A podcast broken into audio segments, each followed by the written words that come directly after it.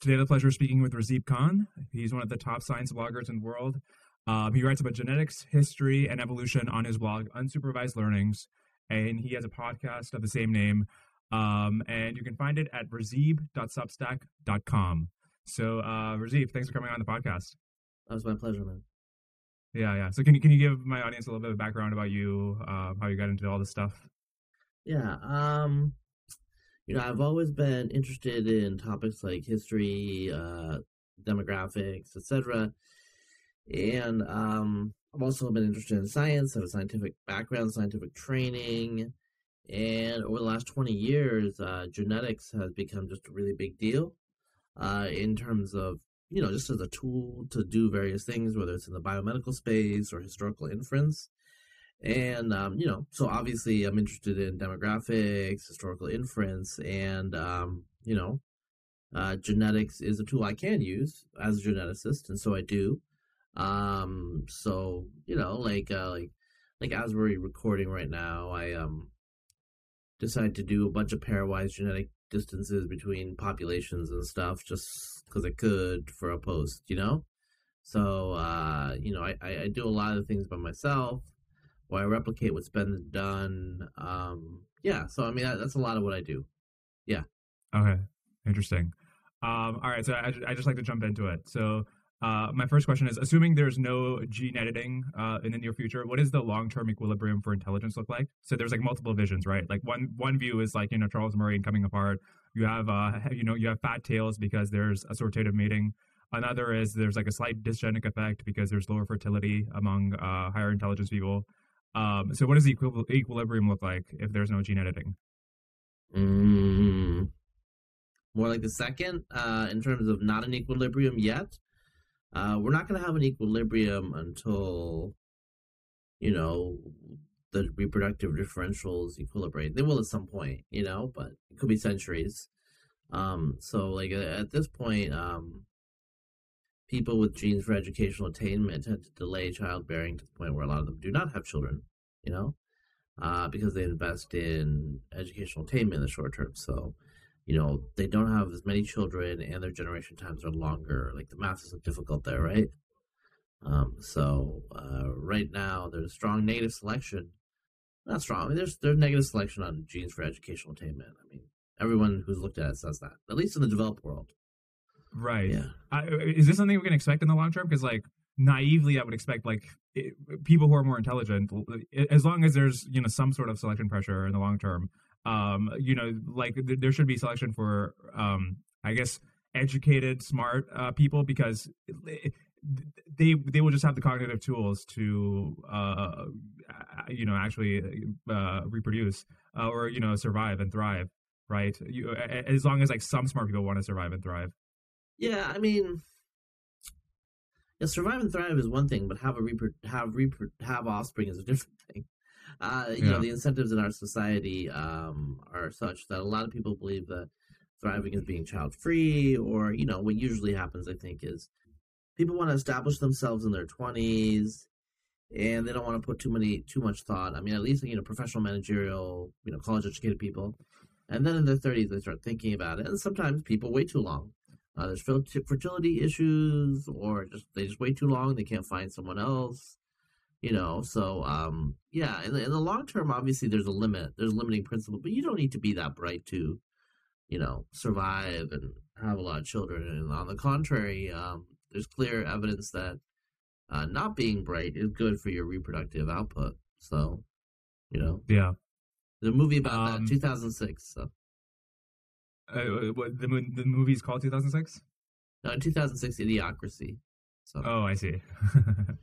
um, what explains the level of endogamy you see in um between Indian jatis, uh, like Indian mm. subcastes? Because you have a very excellent uh, blog post about this, and yeah. so the, uh, uh, apparently, as you say, there's genetic evidence that for thousands of years, uh, these these jatis, mm-hmm. like living in the same village, you know, they're not intermarrying, they're not having mm-hmm. uh, kids together um, you know, even within the context of like, you know, slaves in America, this is not a thing that happens, right? Like yeah, you yeah. have Sally Hemings, uh, you know, uh, Thomas Jefferson's um, mistress. Yeah. So, uh, like, I, I don't, how, how is it possible for thousands of people? What kind of social structure could lead to this? yeah, nobody really knows. Uh, is a short answer. So the the math is like you know, there's like there's uh, evidence from from Andhra Pradesh, uh, South India. David Reich looked at it, and it's like if you run the math, it's like oh, like their endogamy rate is like you know point, you know, it's like ninety nine point five percent per generation, like you know, super high. So I mean, you know, when when I was younger, um, you know, the endogamy rate for like Black Americans was like ninety five percent, which is mm-hmm. high, and today it's like eighty five percent. You know, but you know, five percent is like ten times bigger than what I'm talking about. You know, so yeah, yeah like you said, uh, average Black American is twenty percent European in ancestry, et cetera, et cetera. So um, it's just like there's really high barriers in the Indian subcontinent in terms of like how it can be maintained. One thing that I I wonder about is um infanticide. Um, mm. perhaps I mean maybe just like the social taboos. Uh, reproductive fitness is really low. I don't know. I, I it doesn't uh, you know for humans it doesn't make sense, but the the data is what it is. Um, Indians just are really good at endogamy for some reason. Um, you know, whereas in other populations, the general pattern is, um, you know, I mean, you see someone, you're like, oh, they're fine, you know? Yeah, yeah. One thing leads to another, you know, it's just, it's just like, that's, you know, this isn't, uh, it's not rocket science, it's universal human nature, right? Mm-hmm. But, uh, somehow Indians were able to escape that. No one know really no one really knows why. I mean, I've had multiple um, geneticists come up to me and be like, "What's up with this?" I don't know. And he's like, "Why are you asking me?" And I'm you know, like, "Well, I mean, you know, you're brown, so maybe you know." It's like they're trying to figure out whether there's a secret sauce here because it's just not. It doesn't make any sense for a uh, for a mammal where the males in particular are highly um, polygynous. Right. You know, an ideal. So I mean, are there any hypotheses out there about that to try to explain this? Uh, not really. I mean, you know, it's like oh, like caste system, blah blah blah. You know, but uh, again, I mean, you know, sexual exploitation of lower caste women by upper caste men has been a thing. So I do wonder, like, what's up with that? I mean, there are some cases where you see things. So, like uh, the Nair, the Nair group in Kerala, um, you know, many of them, uh, many of the women traditionally, not always, but they had these relationships with uh, Kerala Brahmins, Namboothiri Brahmins, uh, that weren't marriages, but there was like consort, there were consorts, and uh, you know, Carol. I think the Nairs also did polyandry and other things, but you know, you see in the Nairs, you see like a very range of like genetic distance to Namboothiri Brahmins, and that's just because their biological fathers are fathers. I mean, I don't know if they call them fathers, but you know, I mean, are of that group. So that so there are exceptions to this, um, but you know, like like you're telling me, yeah, like in general, in general, I can like look at someone. Um, most Indians and like figure out like what their community, as they say, is from, which is like not like typical. You know, most most of like most of the world's not like that. It's basically like if if all of India is like populated by people like Ashkenazi Jews. you know, very very endogamous oh, yeah. people because people are like, you know, people are like, oh, well, there's no other example. And I'm like, actually, there is like Ashkenazi mm-hmm. Jews, the Roma, who themselves are of part Indian origin. You know, there's there, there's there's a few examples. The issue is just like having a whole society like this is pretty weird. Yeah, like, that is that is the the innovation. It's like, oh, let's have a whole society that's stratified. So you know, yeah, it's it's very interesting. Um, uh, speaking of Ashkenazi Jews, so I, I, thought I thought your um, I thought your post on that was very interesting. And you know, you talk about how um, you know before before Jews were uh, kind of liberated in Europe in the 18th century, or sorry, was it 19th century? There just wasn't yeah, that much 19th. Yep. Um, there, there, there wasn't uh, that much Jewish achievement, and it kind of made me wonder: Are there like are there some other uh, population groups in the world today that are uh, that were bottlenecked by a similar process? Um, who are also very endogamous that you know once they get to a point of prosperity and uh, and liberation that Jews went through in the 19th century you know in the future we'll just be talking about how they're outputting uh, a greater portion of the world's cultural heritage. Um, like uh, it, it, you know like parts of the world that are just going through industrialization now and might have like small populations like Ashkenazi Jews right um, yeah. Is there potential for like a new Ashkenazi Jew in the next century or two? Is I guess what I'm asking. So what you need, so Ashkenazi Jews are highly endogamous. Were yeah. and um, you know they they emerged in the context of Central East Europe as a middleman minority. Um, you know what what the whole thing is like. You know, uh, Haredi Jews dressed like Polish nobles. You know, because they worked for these Polish nobles as factors and tax collectors and administrators and whatnot. Um, so I guess you have to look for something like that. Um, one, you know, this isn't totally equivalent because uh, endogamy is not a big issue here, but like Fujianese, you know, uh, Chinese from Fujian have traditionally Uh-huh. done better on examinations, going back a thousand years, going back to the Song Dynasty. Uh, so there were like um, affirmative action quotas on people from Yeah. Fujian. So if you look at like who, so Fujian people basically, a lot of the rich Chinese, not all obviously, um, but you know traditionally like uh, in Hong Kong, uh, the elite families are, um, you know, Shanghaiese, some Fujianese, and so like these coastal southeast coastal people uh, in China have traditionally been extremely enterprising.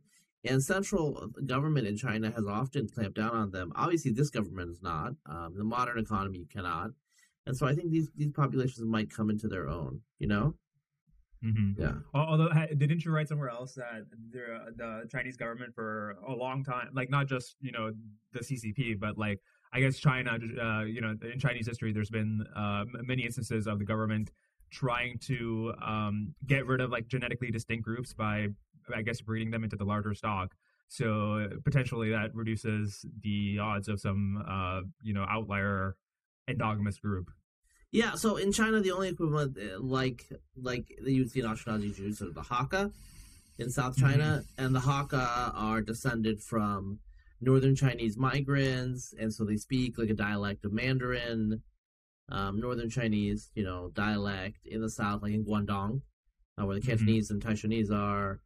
And you know they, they still kind of tend to intermarry. I mean they're they're they're spatially isolated, but you know again like um, the Hakka the Hakka are not like Ashkenazi Jews in, in having an ideological reason for their endogamy. Uh, you know, Chinese uh, lineages, to some extent like Indian lineages, but um, are paternal. You know, um, so your identity and who you are, your clan is determined by who your father is. So, um, you know, that's, I mean, you might have a lower status if your mother is an ethnic minority like Zhuang or Uyghur or something like that, but you know, Mhm. informally, but still officially you're part of the clan. And so that's I think how assimilation has happened. Genetically, people of Guangdong, like the Cantonese, like they have a minority of um, you know, indigenous or south south ethnic group, you know, uh, ancestry. Some of their practices are clearly not Han Chinese, especially like um, certain marriage practices, certain things that women do. Um, and most of the gene flow is probably from females, from non, from non-Han that were assimilated in the area. So, yeah, Han, Oh, the Han identity is very Um, assimilative. uh- north of um, north of the Yangtze, pretty much every Han sample that I have has a little bit of West Eurasian ancestry. South of the Yangtze, none of them have it. And so I think most of that West Eurasia is probably assimilated Mongols and other things like that. Because the Mongols In are about ten percent Uh, assimilated Mongol. Yeah, I Uh-huh. think that's what it is. Because the Mongols are about ten percent West Eurasian, uh, and the tell for me is, um, a, you know, like about one percent of Northern Chinese Han men have uh, R1A, maybe 0.5 percent. It's not super high, but um, R1A is you know mostly found in Indo-Iranians and Slavs, and Mongols have it. They have the Indo-Iranian version because they assimilated Scythians and Sarmatians and other Iranian steppe people. So I think that's probably where that comes into the Chinese. And you know, you can go back to um, the Toba Turks and and other groups after the fall of the Han Dynasty. You know, 1500 or actually like 1700 years ago, 1780, 1800 years ago. I mean, I think that's when they started introducing that genetic element to northern China, hmm. north of the Yangtze. Uh huh. Interesting. Yeah. Um, uh, by, by the way, so there's uh, going back to India. There's been a lot of talk about how uh, a lot of American CEOs of big tech companies are Indians, specifically uh, for you know from Brahmin jatis. Um, is there is there some particular reason that that, that, that seems to be happening? Wait, what, what seems to? Can you repeat that again? Well, why are a lot of uh, big tech CEOs Indians, and specifically a lot of them from uh, Brahmin, uh, you know, Brahmins? Yeah. Well, the guy from TikTok's not. He's Bania. Um, well, I mean, I think the, the the the Indian explanation, which you probably know, is like Brahmins are literate, they're symbolic manipulators, um, and so obviously, you know, if you work at Microsoft or Google, um, and they tend to be particularly South Indian Brahmins actually, uh, as opposed to North Indian Brahmins. There aren't that many of those. Um, and, and this goes back to the colonial period, actually. Um, South Mhm. Indian Brahmins would migrate to the cities in North India to work in the Indian civil service. You know, the reverse would not happen. So, um, you know, this is like a long-standing issue or issue, or phenomenon of South Indian English-speaking Brahmin elites in particular, um, availing themselves of technology, higher education. Um, you know, Tamil Brahmins, for example, are very well represented in engineering and software, and that's obviously the pipeline that Indian Americans are going in into as CEOs, highly overrepresented. Um, you know, so I think um, you know the CEO of Microsoft and CEO of Google are both South Indian Brahmins. They're both Telugu Brahmins. There's some there's some like debates. I think whether um, whether the guy at Microsoft uh, is a Brahmin online because I don't know. Uh, I can't tell these sorts of things. I mean, I can, but not like I don't have like a good instinct. You know what I'm saying?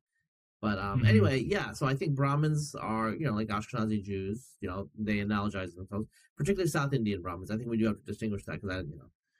You know, like one of you heard about like a Guju Brahmin or a UP Brahmin, you know, it's like those people just stay where they are. You know, they're not um you know, they're they're local landed elites, but they're not Ah. Like well known outside of the Indian subcontinent, or you know, to be honest, within the Indian subcontinent, from what I can see. Uh, w- what explains that? I mean, I, so I read um I I read a part of Satya. He's the Microsoft CEO, Satya Nadella, and he he talked about how his like uh, da- uh, parents were like these Marxist philosophers, uh, you know, Brahmin philosophers. Um, but anyway, so so what explains um what explains why these North Indians were, I guess, uh, complacent, and uh, these uh, South Indians were availing themselves of, uh, you know, the, the resources. That Yeah, I mean, so I think uh, in UP, colonial UP had. and Bihar in particular, the elites, they tend to be they tend to like to be big fish in small ponds. So it's not Uh-huh. like there's like Rajput Thakurs all over the world either from UP, right? Uh, Punjab Mhm. is different. Um, there's a lot of Punjabis all over the world of various groups. Uh, you know, a lot of Jats, uh, agriculturalists, farmers in Central Valley, Khatris all over the place. You know, um, in contrast, in UP, Bihar, these North Indian states, um, there's just like there's less dynamism, less cultural dynamism. The behavioral economic literature shows like a really strong preference for zero sum gains, um, Mm. wanting to be like at the um, at the pinnacle of the local. This is not always true, you know, but uh, they prefer to be at the pinnacle of the local uh, power structure rather than taking a risk going into somewhere else where they might not be at the peak. You know, they might be way well more well off in the aggregate, but you know they wouldn't be at the peak. And so, for example, someone like um like Chandrasekhar of Chandrasekhar Limit, he's a Tamil Brahmin by background. Obviously, he settled in the United States eventually, but um, you know, I think he was born in Lahore. His dad was working for the Indian Civil Service, and you know, if you read his biography, they experienced like some kind of discrimination, you know, prejudice, being South Indians in the north, and then Chandrasekhar went to United States, and this is during the time of segregation, you know, and they tried to like put him in the blacks only area in St. Louis, like for some uh, sports game. There's like all sorts of things that happen, you know, and then he experienced prejudice at the hands of I think like Arthur Eddington in particular was was pretty pre- prejudiced against Indians and their ability to contribute to physics. So, um, Is that the guy who uh, proved uh, Einstein's uh, the Yeah. proved relativity, right? Okay. right. Yeah, yeah, I think empirically, yeah, yeah. So, Yeah. But I mean, I mean, at least that's Chandra Chandrasekhar's take. Like, you know, we don't know if it's like one hundred percent true that Eddington was really, you know, who knows? Because sometimes it turns out that there's personal beefs going on. I don't think Eddington ever told his side. He died a long time ago. Chandra Chandrasekhar lived until like, it wasn't it like until ten years ago. I think he died ten years ago. Yeah, I think.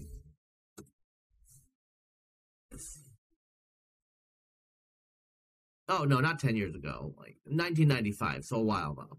Yeah. Yeah, 95, so Mm. 25 years ago. But yeah, I mean, he was still. I mean, so he was still around when I was in high school. I remember someone did a report on him, and you know, it was hard to find information back then, but you know, you could. He was still around giving quotes. So yeah.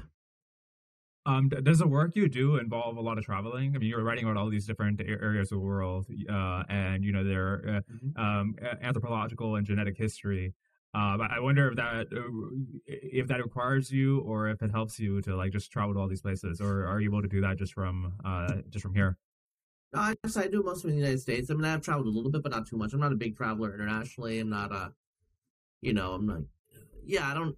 I don't do that. Um, some people do. You know, Spencer Wells, who I worked with, former boss. Uh, he's you know traveled all over the world, and you know with National Geographic and stuff.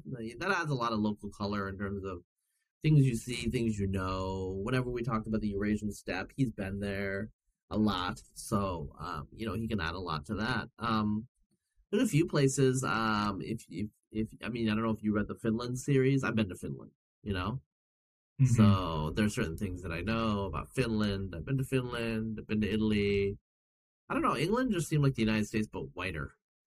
You know, so I mean, there was there wasn't like ooh, like whoa, like I really understand the British people now. I'm just like, okay, they're drinking a lot. I, I think I I think I am not surprised by that. Just judging by you know, like all those British sitcoms and TV shows where they're like drinking in the morning.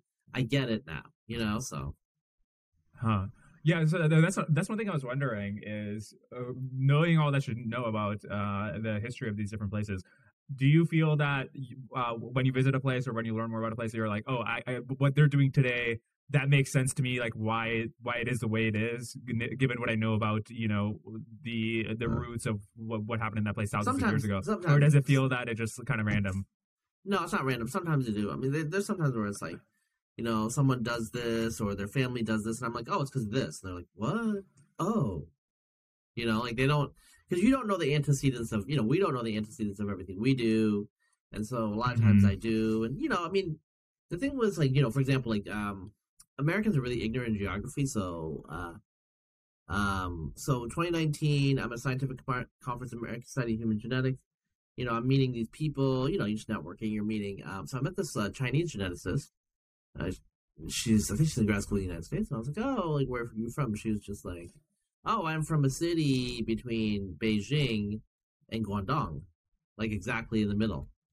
Okay, so here's my my train of thought. Uh, so I immediately blurred out Wuhan. And she was like, "Whoa, how'd you guess that?" You know. Okay, so one, she was shocked that I knew what Wuhan that I knew of Wuhan, right? Because most Americans uh-huh. don't. Two, Shanghai's in the middle, but if she was from Shanghai, she would say Shanghai. So it had to be another city. I happen to know that there's a high speed line rail line between um, Beijing and Guangdong, uh, between Guangzhou, and uh, its its middle point is Wuhan. So I knew Wuhan was exactly in the middle, right?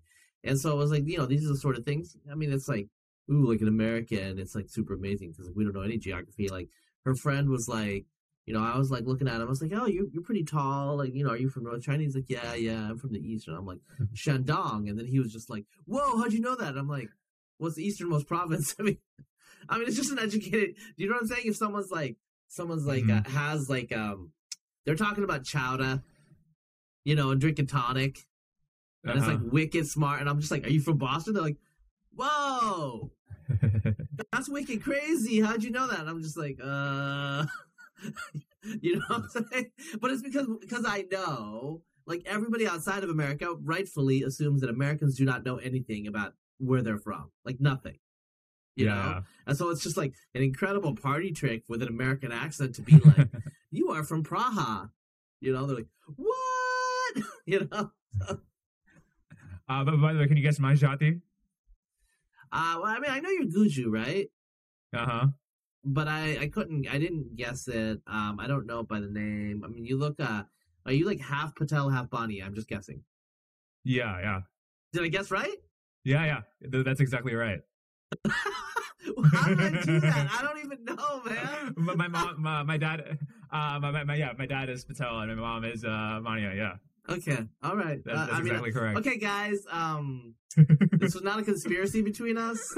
Like he literally, right. like, just I, I didn't know that question was going to be asked, and yeah. I actually didn't have any. I just like looked at him, and I was just like, mm, "This is my guess. This is my yeah. educated guess." Right, right. So that alone should justify your subscription. Um, yeah. Uh, okay, so I, I've had this question about, um, you know, the, the greater ma- male variance uh, theory uh, for a long time, which is that, Hmm. Uh, so the basically the idea is um, um, men produce more geniuses, but also more idiots. Yeah. Um, so I've always wondered, like, um, why is that the case? Because you, would, so is, is there some, there must be some mechanism that like just increases the variation, um, like you know, gives you higher odds of being a genius, but at the cost of higher odds of also being an idiot um, that is like more activated in men, right? Like, w- w- why? W- what is the trade off that um, involves? Uh, if you activate this trade off, you might be, have a higher odds of becoming a genius, but also a higher odds of becoming an idiot. Yeah. Um. So I mean, you gotta like BS a little bit about the molecular mechanism, or like I haven't looked at it in detail in a while. But one of the hypotheses is, for example, we have one X chromosome. So with X chromosomes, normally with women, um, there's uh inactivation of one X Mhm. chromosome randomly in the cell, right? Or in the tissue, or whatever in the tissue region, Barr bodies, right? So every cell has an X chromosome, and they tend to clump where it's like they're these like Barr bodies, like X chromosomes that are inactivated. They're not expressing. They're like they're like euchromatic. Okay, people are gonna be like, "Oh my god, like he's getting euchromatic and heterochromatic mixed." I was getting mixed up. Okay, I'm not a molecular geneticist, but anyway, um, so like one of the X chromosomes has to inactivate, and that's random. Okay, so let's say um, a woman has like a major mutation in the X chromosome. You know that like she has another copy, right? But you know, it could be that in that cell there's a malfunction because the other copy is the one that's inactivated, the one that's functional. Now, if you're a man, there's no choice. It's only one X chromosome, Mm-hmm. right? So obviously that's limiting the degrees of freedom, right? And so if that's a good copy, if it's got some good stuff going on there, well, that's good. But if it's got bad stuff going on there, well, you're you're screwed. So I mean, the easiest explanation for why the at the low end men have problems is probably okay. Well, we have a load of deleterious alleles on our X chromosomes that are Ah. not masked because we only have one of them, right? So that's one thing. Um, in terms of we are the heterogametic sex, so we're the sex that has like so in in birds, I think it's the opposite, or I know it is the opposite. Um, females are the heterogametic sex. The sex determination happens through them, and males have like the equivalent of two X's. I think it's ZW, and I think the males are ZZ. Anyway, um, so that's one issue, and when you think developmentally, you know, we all start out as females. The female is the template, um, uh, and so men have to go through extra processes. So the end of life is the opposite. Like women go through menopause, which is a proactive physiological shutdown, not just like a long, slow decline like we go through in our reproductive processes. But at the beginning of life, I think it's the end of the first trimester, we go through this testosterone burst, right? SRY, the sex, um, you know, uh, you know, the sex chromosome, the, you know, the sex determining region kicks in, and we become male, we become masculized. So when you have a situation when you have extra developmental steps, hey, guess what? That can mess things up. Okay. So we also have higher testosterone. Testosterone is antagonistic to immune response. Um, so there are more males born than females, probably because the Y chromosome of the male, uh, sex, the sperm of a male Y chromosome is lighter than when it has an X chromosome. Okay. So probably male sperm, quote, male sperm have an advantage in speed. There's about 104, 105 males born for 100 females. But in utero, there's a strong suspicion from people that have done like sampling on um, miscarriage, miscarried fetuses that males are overrepresented. So we actually start out with a bigger advantage.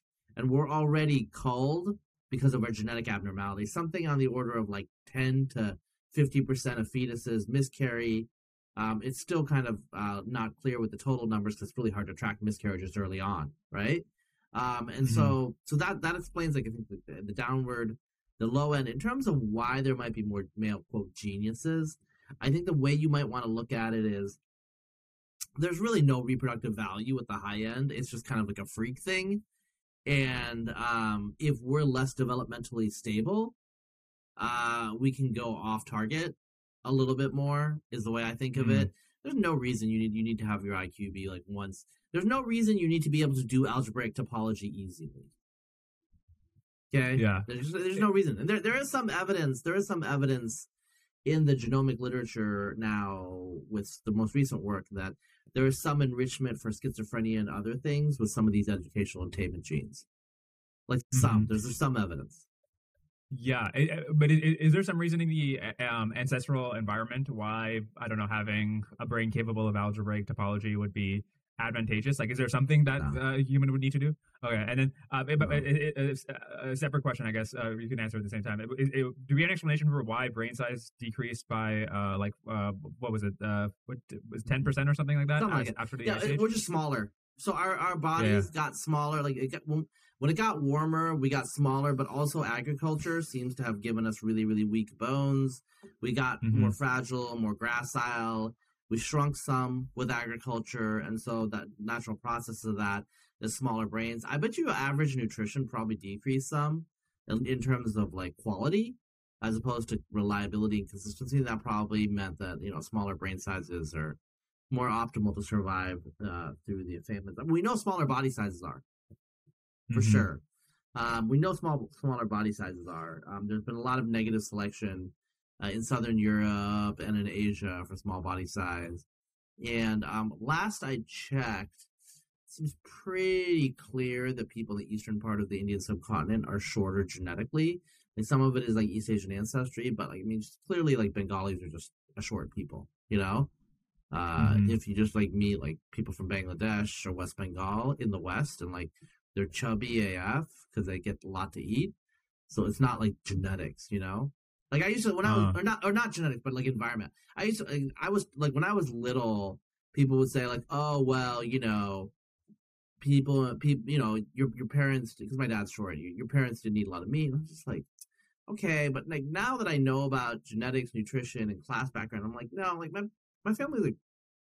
Like you know, like people were like obese in my family. Like they had enough to eat. They didn't suffer Yeah. from the Bengal famine. And also, my family's Muslim, so they eat beef and they got protein. No, they're just short because genetics, you know. And why? Well, we know the Bangla- the Bengali population is Bangladesh. They have cholera resistance, obviously, because you know the issues with flooding and water. Um, that's different than other South Indian, uh, Indian subcontinental populations. I, there's some reasons why they're small too. I don't know why why why Bengalis are small, but that's obviously true. Oh, so, so sorry. What's the link between cholera and uh, height? Or Oh, cholera? there's no link. I'm just saying like there's been studies in selection. Uh, Uh-huh. There's selection for resistance to cholera in Bengal. Uh-huh. It's one of the canonical examples, like the Vibrio, whatever, like that, the the microbe. There's clearly strong selection because of the cholera uh, over the last couple of centuries. Yeah, and then what do you make of the self-domestication hypothesis? The idea that there's like a uh, there's a set of genes that um uh, I guess Yeah.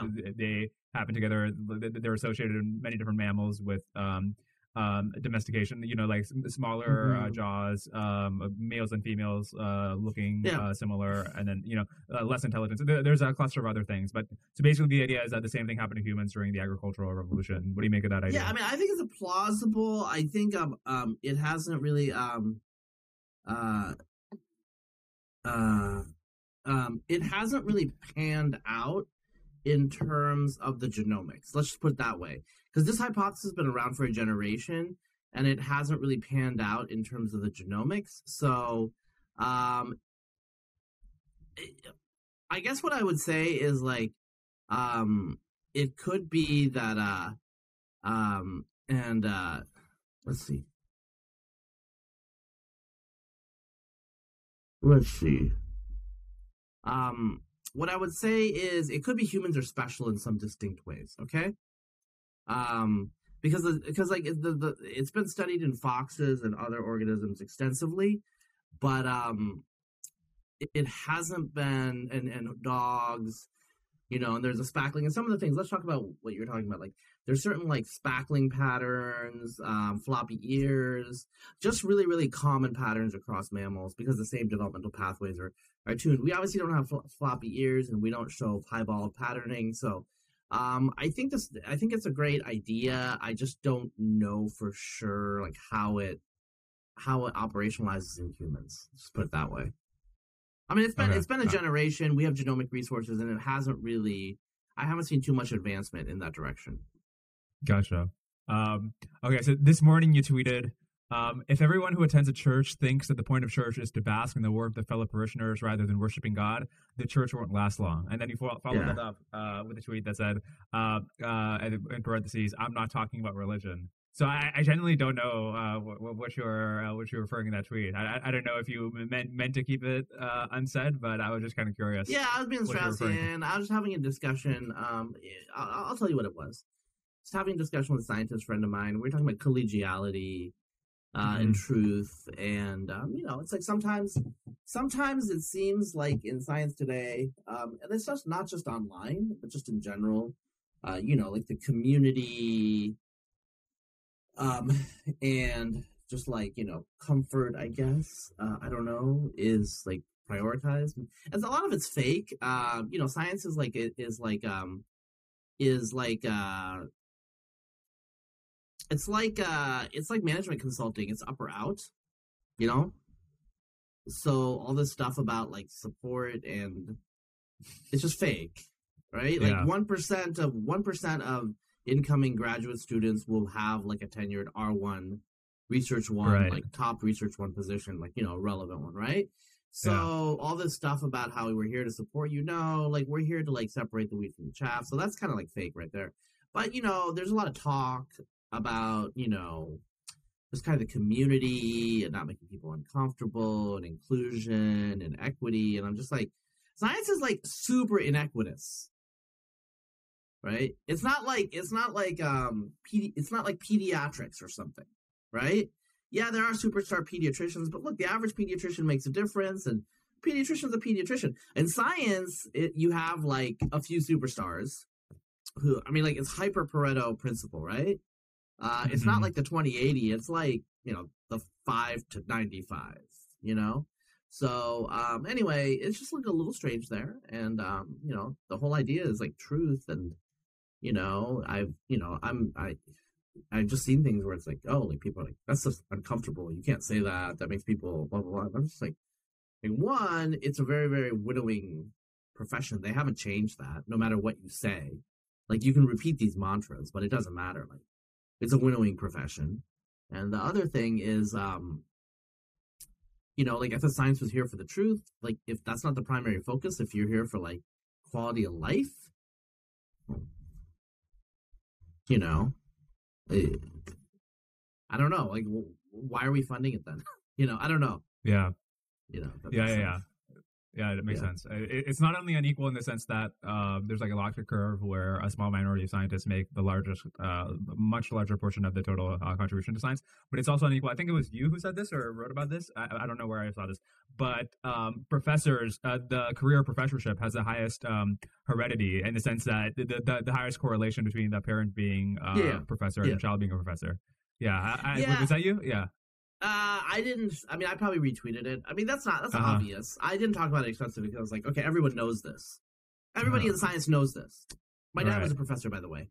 But anyway, uh, I'm not. but I'm just saying that like everybody who. So um, one thing is, so I have a friend.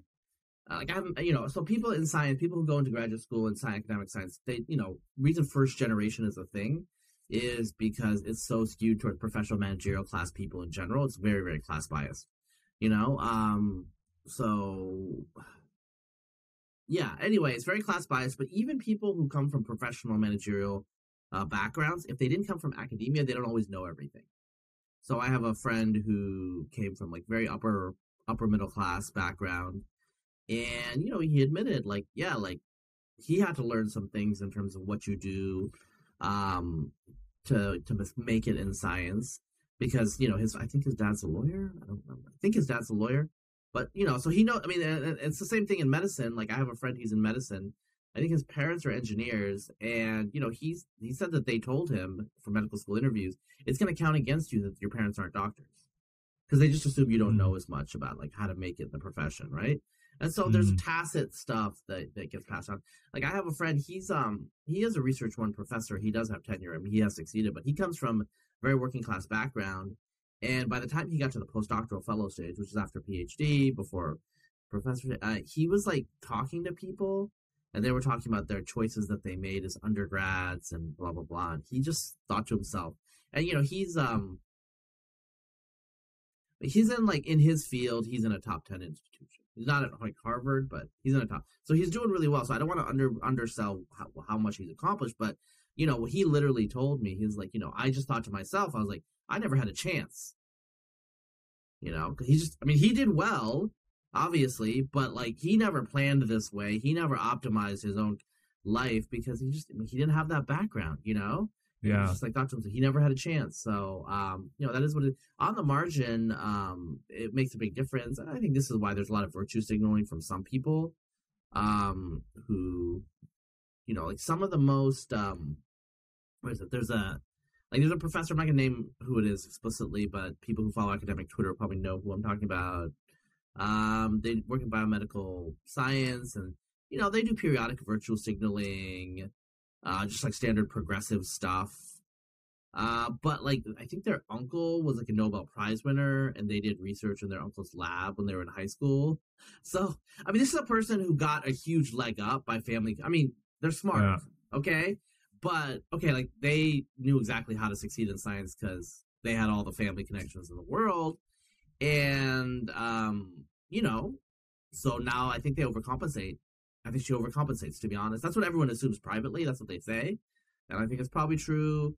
You know, there's other people like that where, um, you know, online, there's a couple, there's, there's, there's one guy online who's like super, super progressive, but friend of mine told me he's like notorious dick, um, to his, to people in his lab where it's like he's just a really bad boss. He's really mean, really demanding. So obviously he's just covering his butt like uh, on social media.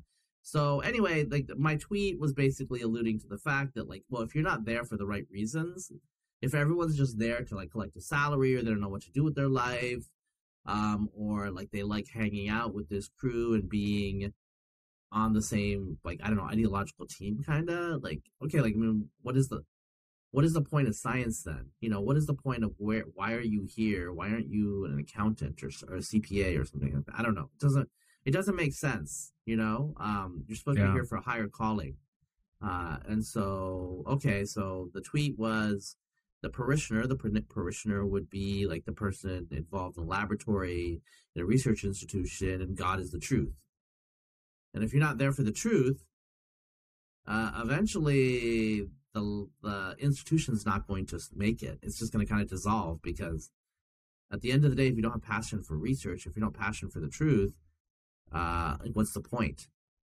Yeah, yeah. Um, uh, there's this professor uh, we both know, but uh, obviously I'm not going to say who it is.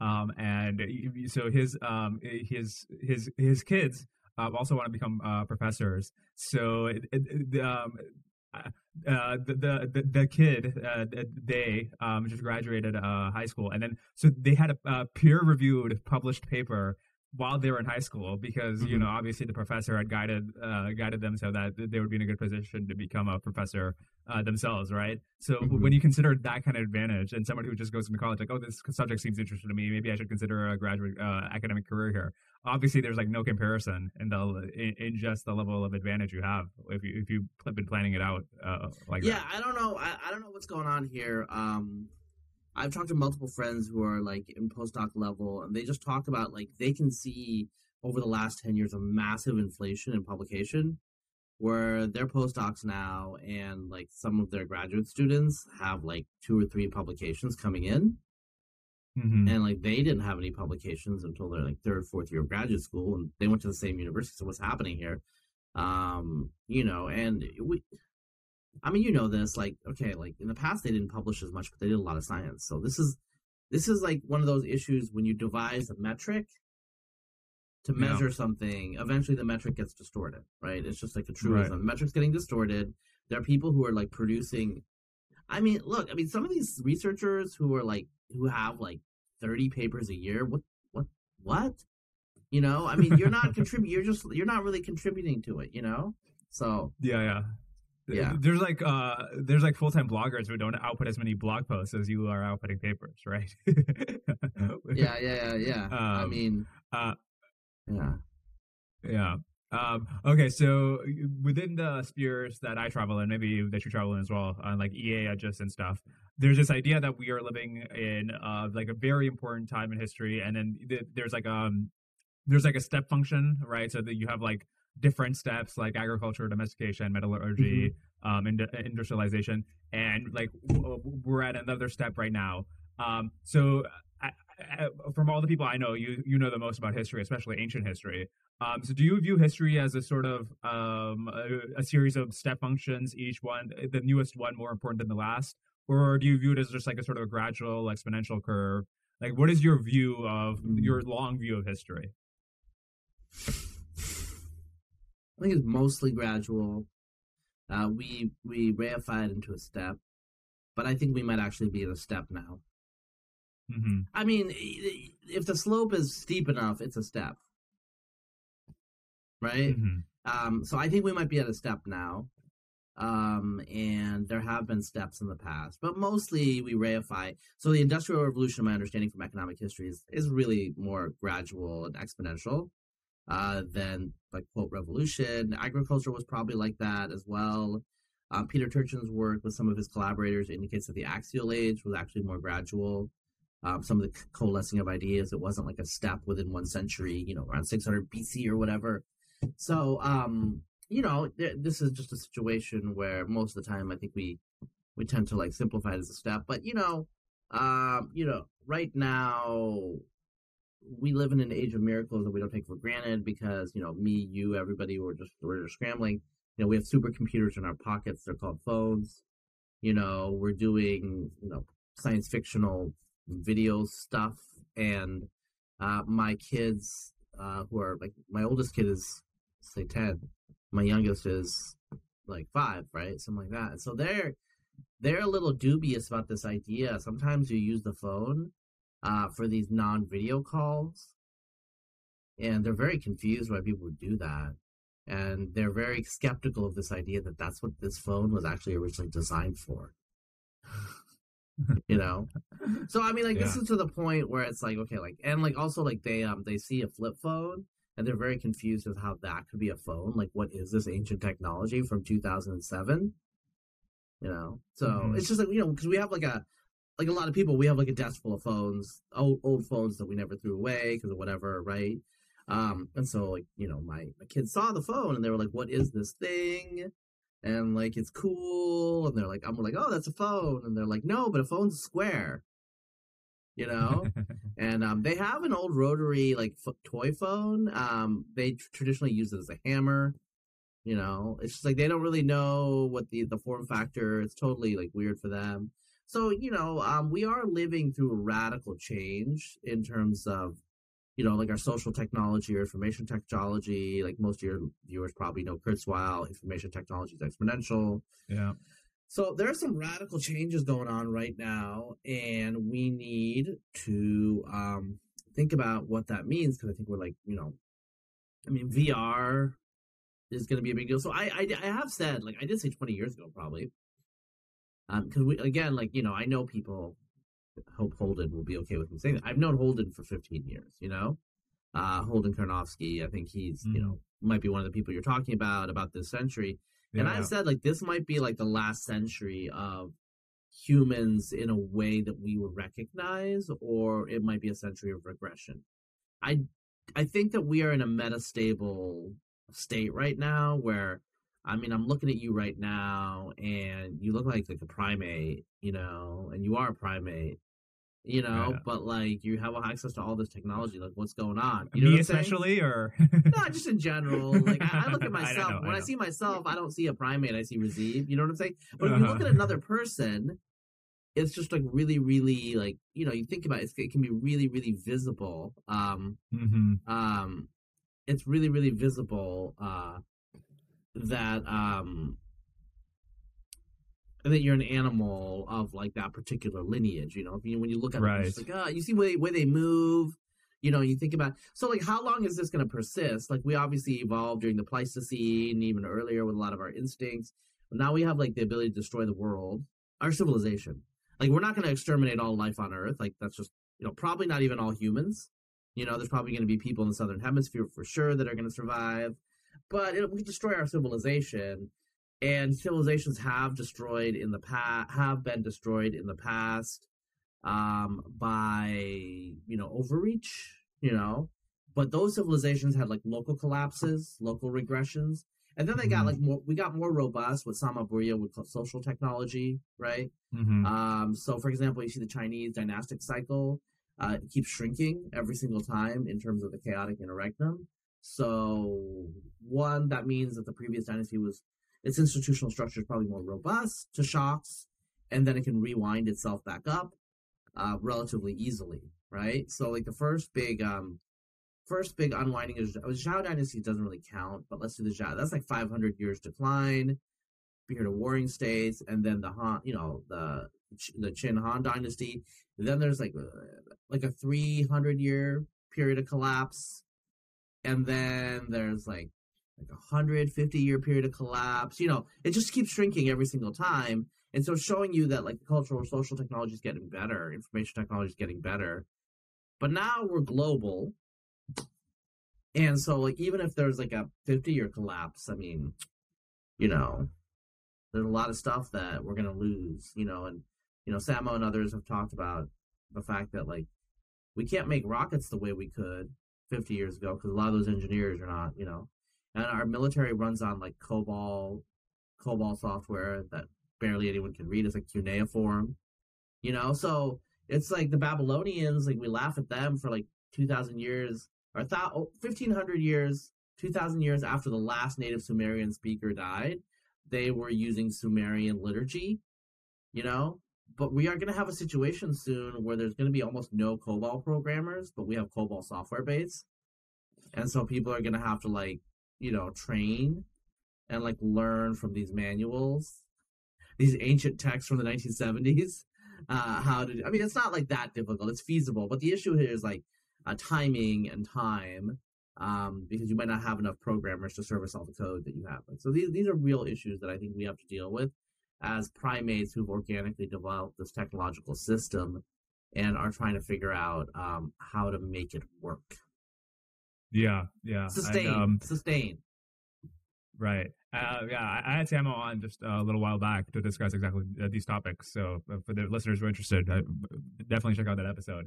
Yeah, and even with something like um, you know, COBOL or uh, software engineering, like as as somebody started, uh, started computer science, like even something that's that legible, you know, you can have uh, sort of implicit knowledge from previous programmers or like how how does the entire system work.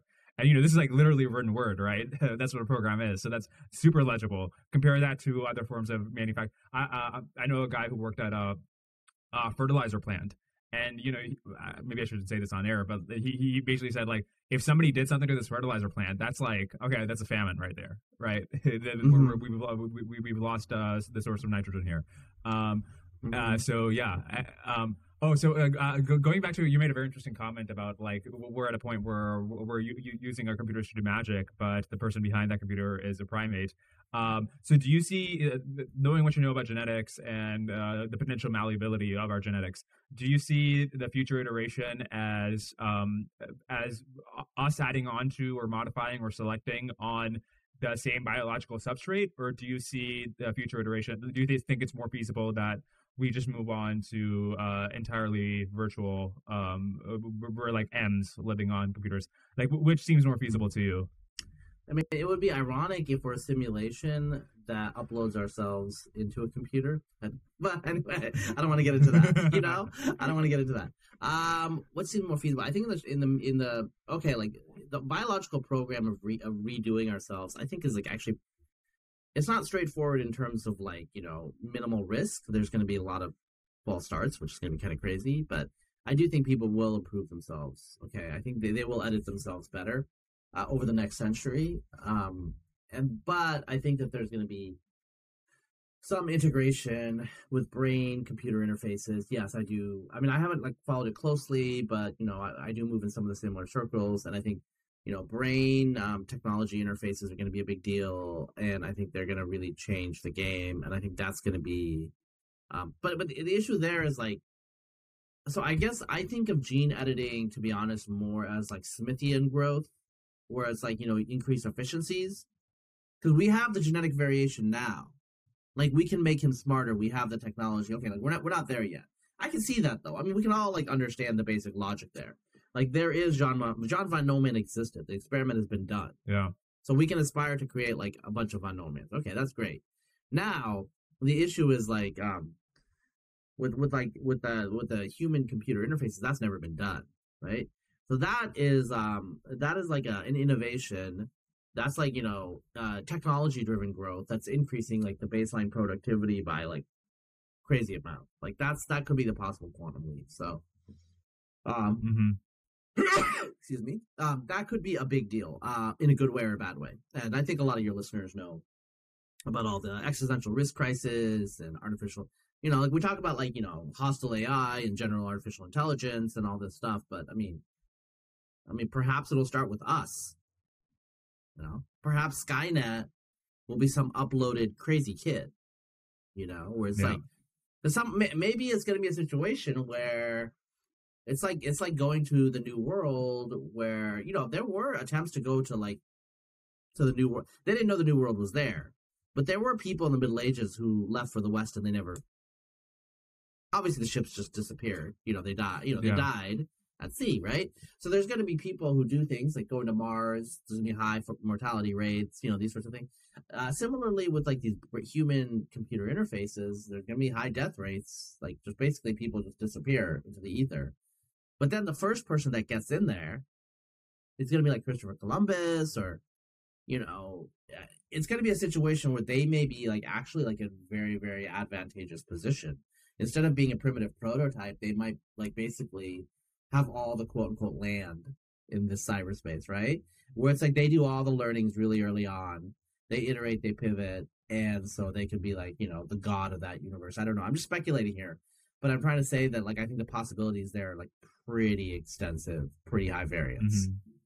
And in, the short term, uh, what is the landscape of um, uh, just, I guess, gene editing, polygenic selection? What does that look like in the next 10 to 20 years? So, I mean, is, is there potential that, you know, you could like raise your kid's IQ by one or two standard deviations? Um, or are these going to be like uh, marginal, uh, marginal improvements? Like, Uh, I, by the time I'm ready to have yeah. kids, what will it look like? Yeah, well, I think with gene editing, the intelligence thing is going to be like 20 years. Let's say 20 years, okay? Like, I think in the short term, Yeah. what gene editing really will do is will probably cure cystic fibrosis, clear sickle cell. Like, these are like Mendelian, quasi Mendelian diseases with large effect loci, and people just have issues. And so, you know, there's always a delivery problem. There's always a problem with off target effects, which could cause mutations, could cause cancers. But, you know, if you're cystic fibrosis, you're going to be dead by 45. Like, you're going to take the risk, right? So I think like, that's Mhm. honestly going to be the first thing. The first thing is going to be transfection or like you know gene editing of adults uh, for Mendelian diseases. So that's the next ten years. Okay, it's already happening now. Uh, they're already curing people of, of malaria or sickle cell, and I think they're working literally right now as we record on cystic fibrosis and ALS. You know, because they're just degenerative diseases that kill people in the prime of their life lives. Um, but you know, twenty years that's a long time. Um, you know, we have 40 year old IVF babies now, you know, I think almost 40. But, uh, so I, think 20 years, yes, you will start to see parents editing the genes of their offspring. Um, I think intelligence is like difficult, um, because it's a polygenic trait, um, with a lot of, lot of different genomic positions. I wonder if they're going to go for other things first and then kind of work to it. And then, you know, there's that theory that you know, Armand Leroi was was talking about it, but other people is like, it's not like what you should do is focus for like uh, focus uh, on mutations and other things, try to fix those, and see if that just inadvertently like increases the, you know, Mm, intelligence. interesting. Rather than focusing on getting gain of function genes, which is like okay, like how do you identify those? Uh, fix all of your copy errors Uh, because that's a finite number. Look at compare to the pedigree of the parents. Look at the de novo mutations. Look at the parents' de novo mutations against the idealized reference, et cetera, et cetera. That might be much more feasible. Yeah. Oh, interesting. Yeah, I didn't know about Yeah. that. Do you have an estimate for how many SNPs uh, affect the variation in intelligence between people? Uh let's see. Um, how many SNPs? Or I think it's, it's uh, gonna be an order of thousands. Um, just, Okay. just yeah, it's uh, yeah. Yeah, yeah. Um, all right, so just just some meta questions to close out on. So, Yeah. um, you, you've uh, you know, you you distinguished yourself uh, in your career by being somebody who, who's like an expert in history and an expert in genomics and life sciences more generally. Um, are there other fields where you think uh, knowledge of history would be very useful in setting up like a separate niche? Because like you, you have a niche in history and genomics, um, but you know it would be hard to imagine, for example, somebody mm-hmm. knowing a lot about history and computer science having a special niche, right? Yeah. Like, so what, what, cultural what evolution. there? Yeah, cultural evolution. That's what Joe Henrich and some of his people wanted uh-huh. wanted to do. Um, yeah. So I think um, I think like in cultural evolution, there's going to be a lot of gains because uh, you know Peter Turchin Joe Henrich, these people are applying evolutionary principles to historical processes, and to have the empirical data set, um, um, uh, to have the empirical data set is really important. And this is a really new nascent field, so I think that that's going to be the big thing that I would think people should focus on.